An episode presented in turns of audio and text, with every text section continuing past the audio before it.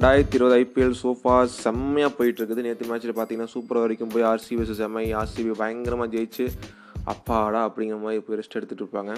மற்ற டீம் எல்லாமே ஓரளவுக்கு டீம் காம்போசிஷன் அந்த பேலன்ஸ் எல்லாமே ஓரளவு ஓரளவுக்கு செட் ஆகி விளையாண்டுருக்காங்க. ஆனால் சென்னை பொறுத்த மட்டும் பார்த்தீங்கன்னா அந்த பேலன்ஸ் இல்லை ஒரு காம்போசிஷன் இல்லை என்ன பண்ணுறாங்கன்னே தெரில ஒரு கேம் இன்வால்மெண்ட்டோட விளையாடுறாங்கன்னு தெரில பிளேயர்ஸ் லைக் முரளி விஜய் ஆகட்டும் கேதார் ஜாதவ் ஆகட்டும் அவங்களாம் கேமில் விளையாடுறாங்களா? அவங்களாம் எதுக்காக விளையாடுறாங்க? இப்போ நம்மளாம் பார்த்தீங்கன்னா அந்த ஸ்ட்ரீட் கிரிக்கெட் விளையாடுவோம். சும்மா இருக்கும்போது பசங்களாம் கூப்பிட்டு விளையாடுவோம் பார்த்தீங்களா அந்த மாதிரி வந்து பொழுது போலன்னு சொல்லி விளையாடுறது கூப்பிட்டாங்கன்னு தெரில கேதார் ஜாதவும் முரளி விஜயும் ரொம்ப மோசமான பர்ஃபார்மன்ஸ் முரளி விஜய் வந்து அதிகமாக நான் எதிர்பார்த்தேன். ஏன்னா இத்தனை நாளாக வந்து அவங்க வந்து ரெண்டு சீசனாக தெரிந்து பெஞ்சில் வந்து அதிகமாக உட்கார வச்சுட்டு அவருக்கு ஒரு வாய்ப்பு கிடைக்கும் போது நல்லா கேப்டலைஸ் பண்ணி நல்ல ஒரு ஃபார்முக்கு திரும்பி வந்து இந்தியன் டீமுக்கு மறுபடியும் போவாருன்னு நான் எதிர்பார்த்தேன். பட் ஆனால் எதிர்பார்ப்பில் மண்ணள்ளி போட்டார் விஜய். அதுவும் அந்த மும்பை கூட மேட்ச்லாம் பார்த்தீங்கன்னா செம்ம காண்டாகி போச்சு. அதாவது ஃபீல்டிங் பண்ணும்போது ரெண்டு மூணு பால்லாம் விட்டுட்டு அதுவும் அசால்ட்டாக சொன்ன மாதிரி ஏதோ நம்ம இங்கே ரோட் சைடு கிரிக்கெட் விளையாடுற மாதிரி அழகாக பால் விட்டோமே ஐயோ பாலை விட்டுட்டோமேனு ஒரு கொஞ்சம் கூட ஒரு ஃபீலே இல்லாமல் பால் தானே பார்த்துக்கலாம் விடுங்கிற மாதிரி இருந்தால் ஸோ அந்த ஆட்டிடியூட்லாம் பார்த்துட்டு ஓ பேட்டிங்கில் வேறு லெவலில் மிரட்ட போகிறாரு போல அப்படின்னு சொல்லி நினச்சிட்டு இருந்தா பேட்டிங்கில் சொற்பந்தான். நல்ல வேலை ஏதோ ஐம்பத்தி ஆகிடுவோம் டூப்ளஸையும் ஒரு பார்ட்னர்ஷிப் போட்டு டீமை காப்பாற்றி எப்படியோ ஜெயிக்க வச்சுட்டாங்க. சரி ஒரு மேட்ச் தான் தவறுச்சு மீதி ரெண்டு மேட்ச்சில் என்னடா ஆச்சுன்னு பார்த்தா சரி செட் பண்ணி அடிக்கலாம் செட் பண்ணி அடிக்கலாம்னு வாட்ஸனும் சரி விஜயும் சரி செட் பண்ணிட்டு அடிக்க போகும்போது அவுட் ஆயிடுறாங்க. இதை வந்து எப்படி எடுத்துக்கிறதுனே தெரியல. ஏன்னா டீமுக்கு தேவைப்படுறப்போ வந்து அவங்க அட்லீஸ்ட் ஸ்டாண்ட் பண்ணி ஒரு பவர் பிளே தாண்டி போகிறப்போ கொஞ்சம் செட் பண்ணிவிட்டு அப்புறமா ஆடலாம்னு ட்ரை பண்ணியிருக்கலாம். ஆனால் எனக்கு தெரிஞ்சு அதுக்கும் வழி பண்ணாமல் பவர் பிளேயில் பார்த்தீங்கன்னா இருபத்தஞ்சு பதினெட்டு இருபது அந்த மாதிரிலாம் ஸ்கோர்லாம் அடிச்சுட்டு அதாவது பார்த்தீங்கன்னா ராஜஸ்தான் கூட ஒரு இரநூறு ரனுக்கு மேலே அடிக்கணும் இரநூத்தி பதினேழு அடிக்கணும். அப்போ என்ன பண்ணணும் அப்படின்னா பவர் பிளேலையும் சரி அதாவது ஒரு விதமான ஒரு ரன் ரேட் வச்சுருக்கணும். அப்போ தான் வந்து அந்த இரநூறு ப்ளஸ் அந்த டார்கெட் எல்லாமே சேஸ் பண்ணுறது கொஞ்சம் பின்னாடி ஒரு பேட்ஸ்மேனுக்கு ஈஸியாக இருக்கும். செம்ம அசால்ட்டாக விளையாண்ட மாதிரி தான் இருந்துச்சு அந்த மேட்சும் சரி ராஜஸ்தான் கூட. ஏதோ டூப்ளஸி வந்து கடைசி நேரத்தில் ஏதோ ட்ரை பண்ணார். நல்ல இன்னிங்ஸ் அவரோடது. சரி இந்த மேட்ச் தோத்துட்டாங்க. அடுத்த மேட்ச் டெல்லி கூட எப்படியாவது ஜெயிச்சிருவாங்கன்னு எதிர்பார்த்தா எப்படியோ பவுலிங் ஓரளவு போட்டு ஒரு one seventy six one seventy five அந்த டார்கெட்டு வந்து செகண்ட் இன்னிங்ஸில் ஆடணுங்கிற மாதிரி ஒரு டார்கெட்டை ஃபிக்ஸ் பண்ணிவிட்டு நீட்டாக வந்து விளாண்டு ஜெயிச்சிருவாங்க. அதாவது எம்ஐக்குள்ள விளாண்ட மாதிரி அழகாக பார்ட்னர்ஷிப்லாம் போட்டு பிரித்து பிரித்து ஜெயிச்சிருவாங்க அப்படின்னு நம்பிக்கை எதிர்பார்த்தா. உட்காந்து டெஸ்ட் மேட்ச் விளையாண்டுருக்காங்க. எனக்குலாம் வந்து டயர்டாகி லிட்டரலாக நான் போய் தூங்கிட்டேன் பாதி மேட்ச்லேயே அதாவது நீங்கள் வந்து ஒரு விக்கெட்டுலாம் போய் உங்களால் ஒரு டார்கெட் அடிக்க முடியல அப்படின்னா சரி பரவாயில்ல விட்டுடலாம் ஒன் செவன்ட்டி ஃபைவ் அடிக்க முடியாமல் ஒன் தேர்ட்டி ஒன் அடித்து ஏழு விக்கெட்டு போய் அதுவும் தோனிலாம் பார்த்தீங்கன்னா கடைசி ரெண்டு ஓவர் மூணு ஓவரில் இறங்கி என்ன பண்ண முடியும்? இன்னும் கேதார் ஜாதவ் டவுன் ஆர்டர்லாம் பார்த்தீங்கன்னா பாலை சிக்ஸ் அடிப்பாருன்னு பார்த்தா தடவி தடவி விட்டுனுக்குறாரு செம்ம காண்டாகி போச்சு லிட்ரலி ஒத்துக்கிறோம்பா தோக்குறதுலாம் வந்து எல்லா டீமுக்கும் சகஜம் தான் ஆனால் சென்னை வந்து இப்படிலாம் தோற்று நான் பார்த்ததே இல்லை.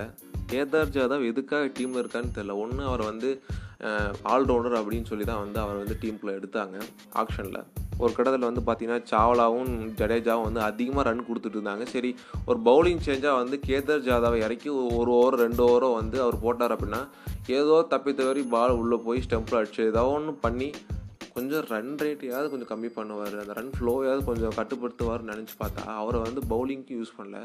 சரி ஃபீலிங்காவது மனுஷன் எதாவது பண்ணார் பார்த்தா அவர்கிட்ட வந்து பார்த்தீங்கன்னா ஒரு பால் ரெண்டு பால் ஏதோ போகுது டிவியில் காட்டுறாங்க. சரி பேட்டிங்காவது ஆடுவேன்னு பார்த்தா எனக்கு தெரிஞ்சு நீ யாரும் கவனிச்சிங்களா இல்லைன்னு தெரில ஆர்ஆர் கூடயும் வந்து மூணு ஃபோர் தான் அடித்தார் டெல்லி கூடயும் வந்து மூணு ஃபோர் தான் அடித்தார் அந்த மூணு ஃபோருமே எனக்கு தெரிஞ்சு தொடர்ந்து அடித்த மாதிரி தான் ஞாபகம். சரி இவங்கெல்லாம் சுதப்புறாங்க. சரி தோனியாச்சும் ஆடுவார்னு பார்த்தா முடிஞ்சு போன மேட்ச்சில் கடைசி ஓவரில் போய் மூணு சிக்ஸ் அடித்து கேட்டால் நெட் அண்ட் டேட் ஏற்றுறேன்னு சொல்லி நிறைய பேர் சண்டைக்கு வருவாங்க. ஆனால் வந்து எனக்கு தெரிஞ்சு ரொம்ப நாளாக கிரிக்கெட் விளையாடுறதுனால அவங்களுக்கு வந்து அந்த ஃபார்ம் வரல இனியும். ஜடேஜா வந்து பார்த்தீங்கன்னா அந்த கொரோனாலாம் வரதுக்கு முன்னாடி பார்த்தீங்கன்னா நல்லா விளையாண்டு நல்லா டச்சில் தான் இருந்திருக்காரு. சரி அவராச்சும் ஏதாச்சும் விளையாடுவார்னு பார்த்தா பவுலிங்லேயும் வந்து சுத்தமாக பவுலிங் வந்து வெடுபடலை வருது அதே மாதிரி பேட்டிங்காச்சும் ஏதாவது ஆடுவார்னு பார்த்தா பேட்டிங்கும் வந்து பெருசாக ஆடலை. ஆர்ஆர் கூட மேட்ச் நடந்திருக்கும் பார்த்தீங்கன்னா திடீர்னு சாம் கரன் வந்து முன்னாடி இறக்கி விட்டாங்க. வந்து ஒரு டப் டப்புன்னு ரெண்டு சிக்ஸ் அடித்தார் அடுத்த பால் அவுட் ஆகிட்டார் சாம் கரனை பற்றி கண்டிப்பாக நம்ம பேசி ஆகணும். ஏன்னா செம்ம பிளேயர் எனக்கு தெரிஞ்சு ரெண்டாயிரத்தி இருபது ஐபிஎல்ல நடந்த பெஸ்ட்டு திங் சென்னைக்கு என்னென்னா சாம் கரன் வந்து சென்னைக்காக விளையாடுறது. ஒரு செம்ம ஆல்ரவுண்டர் எனக்கு தெரிஞ்சு. ஃப்யூச்சரில் வந்து சென்னைக்கு வந்து ஒரு பேர் சொல்லக்கூடிய ஒரு ஆல்ரவுண்டராக வந்து விளையாட போகிறாரு டீமில் வந்து பார்த்தீங்கன்னா இந்த மாதிரி ஒரு ஆள் கண்டிப்பாக வேணும். அதாவது என்னென்னா கண்ணை மூடிட்டு நான் விளையாடுறேன் என் கேம் நான் ஆடுறேன் ஸ்லாக் தான் அடிக்கிறேன் பட்டா போகட்டும் இல்லாட்டி பரவாயில்ல. ஸோ இந்த மாதிரி ஒரு பிளேயர் வந்து கண்டிப்பாக இருக்கணும். இவர்கிட்ட இருக்கிற அந்த ஃபயர் வந்து பாதி கூட வந்து பார்த்தீங்கன்னா முரளி விஜய்க்கோ கேதார் ஜாதவுக்கோ ஜடேஜாவுக்கோ இல்லை. பேட்டிங் தான் இப்படி இருக்குது பவுலிங்கில் ஏதாச்சும் தேருமான்னு பார்த்தா பியூஷ் சாவ்லா. விக்கெட்டெல்லாம் எடுக்கிறீங்க சரி. ரன்னு தான் அதுக்குண்டான ரன்னு தான் ரொம்ப ஜாஸ்தியாக போயிடுச்சு குறிப்பாக ஆர்ஆர் கூட வந்து பார்த்தீங்கன்னா மன்னிக்கவே முடியாது. ஒரு இருபத்தி மூணு ரன் இருபத்தெட்டு ரன் வந்து அதாவது ரெண்டு ஓவர் முடியும் போது வந்து லிட்டலாக நாற்பத்தி மூணு ரன் கொடுத்துருந்தாரு. நான்லாம் ஆடி போய் நடுங்கி போய் உட்காந்துட்டேன் ஏன்னா இந்த நாற்பத்தொம்போது ரன் ரெண்டு ஓவரில் போயிடுச்சு. அடுத்து ரெண்டு ஓவரில் என்னடா நடக்க போகுதுங்கிற மாதிரி ஆகிப்போச்சு நல்ல வேலை ஏதோ கண்டெயின் பண்ணி மொத்தமாக வந்து ஸ்பெல் முடிக்கும் போது ஃபிஃப்டி ப்ளஸ் ரன் தான் இருந்துச்சு. இப்போ பார்த்தீங்கன்னா ரீசெண்டாக வந்து பரத்தோட ஒரு படம் வந்திருந்தது காளிதாஸ்னு அந்த படத்தோட கிளைமேக்ஸ் வந்து பார்த்தீங்கன்னா கிறுக்குத்தனமாக இருக்கும். அதாவது கொஞ்சம் கூட லாஜிக்கே இல்லாமல் பார்க்குறவங்களாம் லூசு அப்படிங்கிற ரேஞ்சுக்கு வந்து அந்த படம் இருக்கும். அந்த மாதிரி தான் வந்து கிளைமேக்ஸில் வந்து ராஜஸ்தான் ராயல்ஸ் கூட விளையாண்டுருக்கும் போது பவுலிங்கில் கடைசி ஓவரில் லுங்கி இங்கிடி வந்து நம்ப வச்சு கழுத்தெடுத்து தான் சொல்லணும். ஜோஃபர் ஆச்சர் அடிக்கிற அளவுக்கு அப்படியாடா போட்டு கொடுப்பேன் அப்படிங்கிற ரேஞ்சுக்கு வந்து நம்மளை யோசிக்க வச்சு இந்த ஒரு ஓவர் தான் எனக்கு தெரிஞ்சு சிஎஸ்கே தோத்ததுக்கு மெயினான ஒரு காரணம். அண்ட் அதே சமயம் பியூஷ் சாவலா அந்த எக்ஸ்பென்சிவாக இருந்ததுனால இது ரெண்டு பேருமே வந்து ஓரளவுக்கு அந்த மேட்ச்சில் கொஞ்சம் கண்டெயின் பண்ணி போட்டிருந்தாங்க அப்படின்னா ஓரளவுக்கு தேறி இருக்கும். அடுத்த மேட்ச் டெல்லி கூட பவுலிங் ஓரளவுக்கு டீசெண்டாக தான் இருந்துச்சு. சென்னைக்கு வந்து ஒரு மிகப்பெரிய ஒரு சோதனை காலம் தான் நினைக்கிறேன். இது என்னென்னா இப்போது முரளி விஜயும் ருத்ராஜ் கைக்வாந்த் ரெண்டு பேர்த்தையும் வெளியே தள்ளிட்டு யாரை வந்து உள்ளே கொண்டு வருவாங்க? மோஸ்ட் ப்ராபப்ளி வந்து ராய்டு வந்து இன்ஜுரினால வெளியே போயிருந்தார். கண்டிப்பாக அவர் உள்ளே வந்துடுவார் சரி அப்புறம் கேதார் ஜாதவும் அவுட் ஆஃப் ஃபார்ம் அப்புறம் யாரை தான் வந்து வச்சு விளையாடுறது? அவுட் ஆஃப் ஃபார்ம் பிளேயர் வந்து பேருக்காக வச்சு சும்மா ஒரு பிளேயருன்னு அவர் வச்சுட்டு விளையாடுறதா? இல்லை வேறு யாராச்சும் வந்து உள்ளே இறக்கலான்னு பார்த்தா வேறு யாருமே இல்லை. இப்போ எனக்கு தெரிஞ்சு பேட்ஸ்மேன் இருக்கிற ஒரே ஒருத்தர் வந்து தமிழ்நாட்டை சேர்ந்த ஜெகதீஷன் மட்டும்தான். அவருக்கு வந்து ஓரளவுக்கு எக்ஸ்பீரியன்ஸ் வந்து டிஎன்பிஎல் இருந்தாலும் ஐபிஎல்ல வந்து எக்ஸ்பீரியன்ஸ் இல்லாத காரணத்தால் அவரை வந்து இறக்க கொஞ்சம் யோசிப்பாங்க சென்னை டீம் ரெய்னா விளையாடல. சரி ஓகே அவருக்கு உண்டான ரீப்ளேஸ்மெண்ட் பிளேயரை யாராச்சும் கூப்பிட்டு வரலாம் இல்லையா? ஓரளவுக்கு பேக்கப்புக்கு யாராவது ஒரு டாப் ஆர்டருக்கு விளையாட வைக்கிற அட்லீஸ்ட் ஒரு டுவெண்ட்டி டு தேர்ட்டி ரன்ஸ் அடிக்கிற அளவுக்கு ஒரு டாப் ஆர்டர் பிளேயர் கூட்டிகிட்டு வரலாம் இல்லையா? யாரோ ஒருத்தர் அன்சோல்டு பிளேயர்ஸில் யாரோ ஒருத்தர் பார்த்துலான்னு பார்த்தா எனக்கு தெரிஞ்ச அன்சோன் பிளேயர்ஸில் இருக்க யூசுப் பத்தான் சட்டேஸ்வர் புஜாரா நமன் ஓஜா இந்த மாதிரி வந்து அதாவது இவங்களாம் வந்து கிரிக்கெட் விளையாண்டு ரெண்டு மூணு வருஷம் ஆகுது அப்படிங்கிற மாதிரி இவங்க பேரே மறந்து போச்சு. ஸோ அந்த மாதிரி பிளேயர்ஸ் தான் வந்து அன்சோல்டு லிஸ்ட்டில் இருக்காங்க. பவுலிங்கில் வந்து பார்த்திங்கன்னா டெஃபினட்டாக வந்து ஏதோ ஒரு கை குறையிற மாதிரி தான் இருக்கேன். தெரிஞ்சு இம்ரான் தாகிரை வந்து எப்படியாச்சும் ஏதோ ஒரு பிளேயருக்கு ரீப்ளேஸ்மெண்ட்டாக உள்ளே கொண்டு வந்தால் மட்டுமே வந்து பவுலிங் ஓரளவுக்கு பேலன்ஸ் கிடைக்கும். ராஜஸ்தான் கூட பார்த்தீங்கன்னா எனக்கு தெரிஞ்சு சாவ்லாவும் சரி ஜடேஜாவும் சரி ரன்னு கொடுத்துக்கிட்டே இருந்தாங்க. ஆனால் வந்து அவங்களுக்கு ஓவர் திருப்பி திருப்பி கொடுத்துக்கிட்டே இருக்காங்க. அதாவது ஒரு ஸ்பெல்லை வந்து முடிச்சுட்டா அப்படின்னா அவங்களுக்கு வந்து நிறைய ரன் கொடுத்துட்டாங்க. சாவ்லா வந்து பார்த்தீங்கன்னா லிட்டராக ஃபார்ட்டி நைன் ரன்ஸ் கொடுத்துட்டாரு ரெண்டு ஓவரில் அப்போ வந்து ஒரு பவுலிங் சேஞ்ச் கொண்டு வந்து வேற ஒரு பிளேயரை வந்து போட விட்டுருக்கலாம். ஆனால் வந்து பார்த்தீங்கன்னா வேற ஒரு அன்ஃபார்ச்சுனேட்டாக வேற ஒரு பிளேயரை கொண்டு வர அளவுக்கு எந்த பிளேயருமே இல்லை பவுலிங்கில் சாம் கரனை முன்னாடி கொண்டு வந்தால் டெத் பவுலிங்கில் வந்து ஓரளவுக்கு அடி வாங்க ஆரம்பிச்சிடும் சரி யாரை தான் போட விடுறதுங்கிற மாதிரி பவுலிங் ஆப்ஷன்ஸ் சிஎஸ்கே கிட்ட கம்மியாக இருக்குது சரிப்பா பவுலிங்கோட அப்படி இப்படின்னு ஏதோ பண்ணி சமாளிச்சிக்கலாம். ஆனால் பேட்டிங்லாம் ரொம்ப கஷ்டம். ஃபார் இன்ஸ்டன்ஸ் இப்போது ராய்டும் டூப்ளஸியும் வந்து அவுட் ஆயிடுறாங்க ஒரு மேட்ச்சில் சரி டீமை வந்து தாங்கி பிடிச்சி ஏதோ ஒரு ஆங்கரிங் ரோல் பண்ணுற அளவுக்கு கூட யாருமே இல்லையே. இப்போ விட்டா வந்து ஆங்கரிங் ரோல் பண்ணோம் அப்படின்னா விட்டா அவங்க வந்து டெஸ்ட் மேட்ச்சாக வந்து விளையாடுவாங்க. என்னடா அது எப்படி இந்த டீம் எப்படி ஆகிப்போச்சுங்கிற நிலமை தான் வந்து இப்போ சென்னை அணிக்கு. முன்னொரு காலத்தில் வந்து ஆர்சிபி வந்து எப்படி இருந்துச்சோ அதாவது போன சீசன் வரைக்கும் ஆர்சிபி எப்படி இருந்ததோ அந்த நிலைமைக்கு இப்போ வந்து சென்னை கொஞ்சம் கொஞ்சமாக மாறிட்டே வருது. அதாவது என்னோடய நாலேஜுக்கு தெரிஞ்சு இந்த வாட்டி தான் வந்து தோனிக்கு வந்து கேப்டன்ஷிப் பண்ணுறதுக்கு ஒரு சேலஞ்சிங்கான ஒரு இயராக இருக்கும். ஏன்னா இதுக்கு முன்னாடி இயரில் வந்து பார்த்தீங்கன்னா ஒரு ரெண்டு மூணு பிளேயர் நாலு பிளேயர் ஓரளவுக்கு ஷைன் ஆகி மாற்றி மாற்றி யாரோ ஒருத்தர் விளாண்டுட்டே இருந்தாங்க. ஆனால் வந்து இப்போ வந்து அந்த மாதிரி ஒரு சூழ்நிலை இல்லை. ரெண்டே ரெண்டு பிளேயர் தான் பேட்டிங்கில் யாரோ ஒருத்தர் ரெண்டு பேர் எப்பயாச்சும் பவுலிங்கில் ஸோ இந்த மாதிரி ஒரு நிலமை தான் வந்து இருந்துகிட்ருக்கு சென்னை பொறுத்த வரைக்கும் அந்த நாலு ஃபாரின் பிளேயர் யார் யார்? இந்த கேள்விக்கு வந்து பதில் பார்த்தீங்கன்னா Watson Faf du Plessis Hazlewood Sam Curran இப்போதைக்கு இந்த நாலு பேர் தான் இருக்காங்க. அதாவது விளையாடாமல் பெஞ்சில் உட்காந்துட்டு இருக்க ஃபாரின் பிளேயர்ஸ் யாராருன்னு பார்த்தீங்கன்னா பிராவோ தாகிர் சாண்டர் இங்கிடி இதில் வந்து இங்கிடி மேட்ச் விளாண்டாரு அண்ட் பிராவோ தாஹிர் சாண்ட்னர் இவங்கெல்லாம் வந்து பார்த்தீங்கன்னா மேட்ச்சில் விளையாடவே இல்லை. எனக்கு தெரிஞ்சு சாண்ட்னர் வந்து ஞாபகம் இருக்குது ஒரு மேட்ச் வந்து செம்மையாக அடித்து வின் பண்ணி கொடுப்பாரு. ஒரு பால் சிக்ஸ் அடிக்கணும்.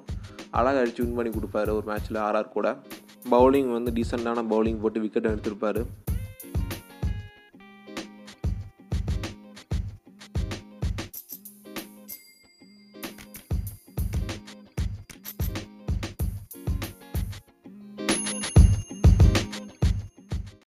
தோனி முன்னாடி இருக்கிற மிகப்பெரிய சேலஞ்சஸ்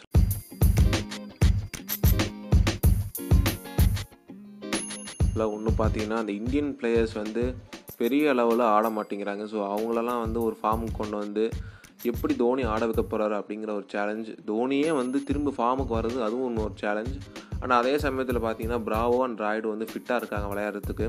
எனக்கு தெரிஞ்சு ராய்டு வந்து ருத்ராஜ் கைக்கொண்டுக்கோ இல்லை ஒரு முரளி விஜய்க்கோ வந்து ரீப்ளேஸ்மெண்ட்டாக உள்ளே கொண்டு வருவாங்க. அண்ட் அதே மாதிரி பிராவோ வந்து ஃபிட்டாக இருக்கான்னு சொல்கிறாங்க ஸோ பிராவோ வந்து எப்படி விளையாட போகிறாங்கன்னு தெரியல. சாம் கரன் நல்ல ஃபார்மில் இருக்கார். ஸோ அவரை வந்து வெளியெடுத்து பிராவோ உள்ளே கொண்டு வர போகிறாங்களா இல்லை ஹேசல்லோட்டுக்கு பதிலாக வந்து பிராவோ கொண்டு வர போகிறாங்களா இல்லை வாட்ஸனையே வெளியே இறக்கிட்டு பிராவோ கொண்டு வர போகிறாங்களா அப்படிங்கிற கேள்வி அதிகமாகவே இருக்குது ஸோ இது எல்லாமே வந்து தோனி தான் வந்து ஒரு சேலஞ்சாக எடுத்துகிட்டு பண்ண போகிறாரு ஸோ எப்படி அதை ஹேண்டில் பண்ண போகிறாரு நம்ம பொறுத்து தான் பார்க்கணும். மற்ற டீம்லாம் பார்த்தீங்கன்னா டொமஸ்டிக் பிளேயர்ஸ் வேறு லெவலில் விளையாடுறாங்க. அதாவது ஃபார் எக்ஸாம்பிள் நேற்று விளாண்ட இஷான் கிஷன் ஆகட்டும் முந்தா நேற்று விளாண்ட மயங்க் அகர்வால் ஆகட்டும் இப்போ வந்து பார்த்திங்கன்னா ஐபிஎல்லில் வந்து ஃபாரின் பிளேயர்ஸை அதிகமாக கவனத்தை இருப்பாங்க ஆனால் இந்த வாட்டி பார்த்தீங்கன்னா கேஎல் ராவ்லேருந்து மயங்க் அகர்வால் வரைக்கும் நேற்று அடித்த இஷான் கிஷான் வரைக்கும் பார்த்தீங்கன்னா எல்லாம் இந்தியன் பிளேயர்ஸ் தான். நல்லா பெர்ஃபார்ம் பண்ணுறாங்க ஆனால் அந்த மாதிரி ஒரு பிளேயர் வந்து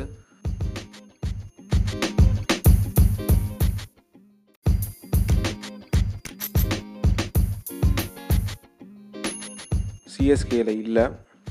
ஸோ அக்டோபர் ரெண்டாம் தேதி சன்ரைசர்ஸ் கூட இருக்கிற மேட்ச்சில் என்ன பண்ண போகிறாங்கன்னு தெரியல. பொறுத்து தான் பார்க்கணும். அதாவது பார்த்தீங்கன்னா இப்போது சிஎஸ்கே வந்து பேட்டிங் வந்து ரொம்ப போராக இருக்குது ஆனால் அதே சமயம் எஸ்ஆர்ஹெச் பக்கம் பார்த்தீங்கன்னா பவுலிங் நல்லா ஸ்ட்ராங் ஆகிடுச்சு அதாவது அவங்க இந்த பழைய ஃபார்முக்கு வந்துட்டாங்க. ரெண்டாயிரத்தி பதினெட்டுலாம் பார்த்தீங்கன்னா கம்மியான டோட்டல் அடிச்சுட்டு அழகாக டிஃபெண்ட் பண்ணுவாங்க. ஸோ அதே மாதிரி ஒரு நிலமை வந்து இங்கே நடக்கிறதுக்கு நிறைய வாய்ப்பு இருக்குது பார்ப்போம் பொறுத்திருந்து. ஃப்ரைடே தான் நமக்கு எல்லாமே தெரியும். ரெய்னாக்கு ரீப்ளேஸ்மெண்ட்டாக யார் வந்து பேட்ஸ்மேனாக எடுக்கலாம்? கண்டிப்பாக வந்து ஒரு இந்தியன் பிளேயர் தான் எடுக்க முடியும். ஸோ ஒரு இந்தியன் பிளேயர் வந்து யார் எடுக்கலாம் அப்படின்னு பார்க்கும்போது அந்த அன்சோல்ட் லிஸ்ட்டில் யாருமே வந்து பேர் சொல்கிற அளவுக்கு இல்லை. அப்போ அவங்க வந்து பார்த்திங்கன்னா ரொம்ப நாள் கிரிக்கெட் விளையாடாமல் அவுட் ஆஃப் ஃபார்மில் இருக்காங்க. ஸோ அவங்களேருந்து யாராவது ஒருத்தர் எடுத்தாலுமே வந்து வேஸ்ட் அப்படிங்கிற காரணத்தினால மேபி சிஎஸ்கே வந்து ரெய்னாக்கு ரீப்ளேஸ்மெண்ட் எடுக்காமல் இருக்கலாம். ஆனால் இப்போவும் ஒரு ஆஃப் ஸ்பின்னர் ஒரு டாப் ஆர்டர் பேட்ஸ்மேன் சிஎஸ்கேக்கு லேக்காக இருக்குது ஏன்னா என்ன ஏதாவது ஒரு ஒரு மிஸ்கன்செப்ஷனால் வந்து டீமில் வந்து ஒரு சேஞ்சு கொண்டு வரணும் அப்படின்னா வேறு எந்த ஒரு ரீப்ளேஸ்மெண்ட்டுக்கும் ஒரு பிளேயர் வேணும். கண்டிப்பாக வந்து இருந்தால் தான் வந்து நம்ம அது ஃப்ளெக்சிபிளாக டீம் இருக்கும். அப்படி இல்லாத பட்சத்தில் வந்து ஃபார்ம் இல்லாத பேட்ஸ்மேனும் பவுலரையே வச்சு வேறு வழியே இல்லாமல் விளையாடுற மாதிரி ஒரு சூழ்நிலை கண்டிப்பாக வரும். என்னோடய கெஸ் என்னென்னா ஒரு ஃபாரின் பிளேயர்ஸில் வந்து maybe Imran Tahir or Bravo வந்து கண்டிப்பாக பிளேயிங் லெவலில் விளையாடுவாங்கன்னு நான் நம்புகிறேன் ஒருவேளை ஹேசல்வுட்டுக்கு பதிலாக பிராவோ உள்ள வரலாம். இல்லாட்டி இம்ரான் தாஹிர் உள்ள வரலாம். அப்படி நடக்கும் பட்சத்தில் வந்து கேதார் ஜாதவுக்கு பதிலாக வந்து ஒரு பவுலர் வந்து உள்ளே கொண்டு வருவாங்க. மேபி ஷர்துல் தாக்கூர். கண்டிப்பாக சிஎஸ்கே ஒரு கம்பேக் கொடுப்பாங்க நான் நம்புகிறேன் கொரோனாவோடைய தாக்கத்தோட எண்ணிக்கை வந்து நாளுக்கு நாள் ஜாஸ்தி ஆகிட்டே வருது. ஸோ முடிஞ்ச அளவுக்கு வெளியே போகும்போது மாஸ்க் போட்டுட்டு போங்க.